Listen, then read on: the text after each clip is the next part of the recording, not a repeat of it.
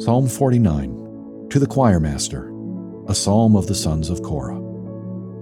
Hear this, all peoples, give ear, all inhabitants of the world, both low and high, rich and poor together. My mouth shall speak wisdom, the meditation of my heart shall be understanding. I will incline my ear to a proverb, I will solve my riddle to the music of the lyre. Why should I fear in times of trouble, when the iniquity of those who cheat me surrounds me? Those who trust in their wealth and boast of the abundance of their riches.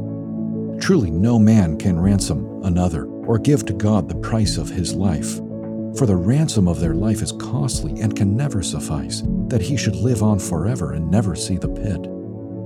For he sees that even when the wise die, the fool and the stupid alike must perish and leave their wealth to others. Their graves are their homes forever, their dwelling place to all generations though they called lands by their own names. Man in his pomp will not remain, he is like the beasts that perish. This is the path of those who have foolish confidence, yet after them people approve of their boasts. Selah. Like sheep they are appointed for Sheol.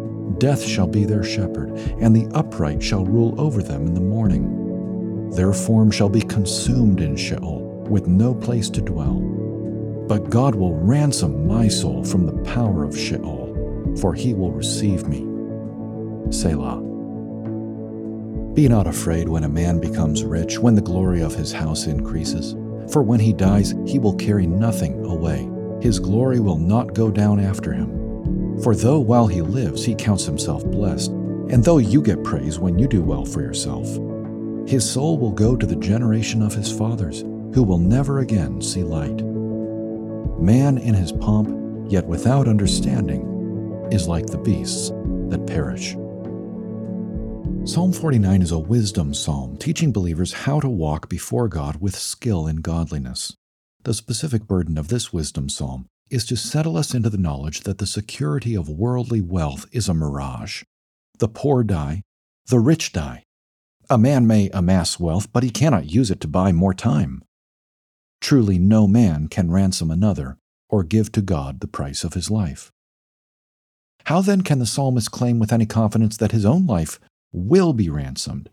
God will ransom my soul from the power of Sheol, for he will receive me.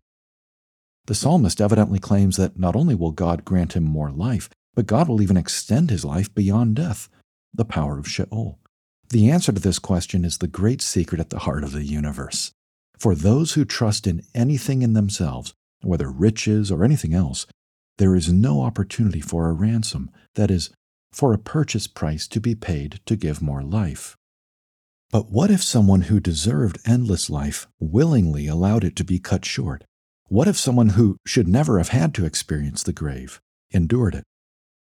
Jesus Christ left the beauty of heaven to walk through the brokenness of this fallen world and he went willingly to a Roman cross to ransom sinners from the clutches of death and hell and condemnation.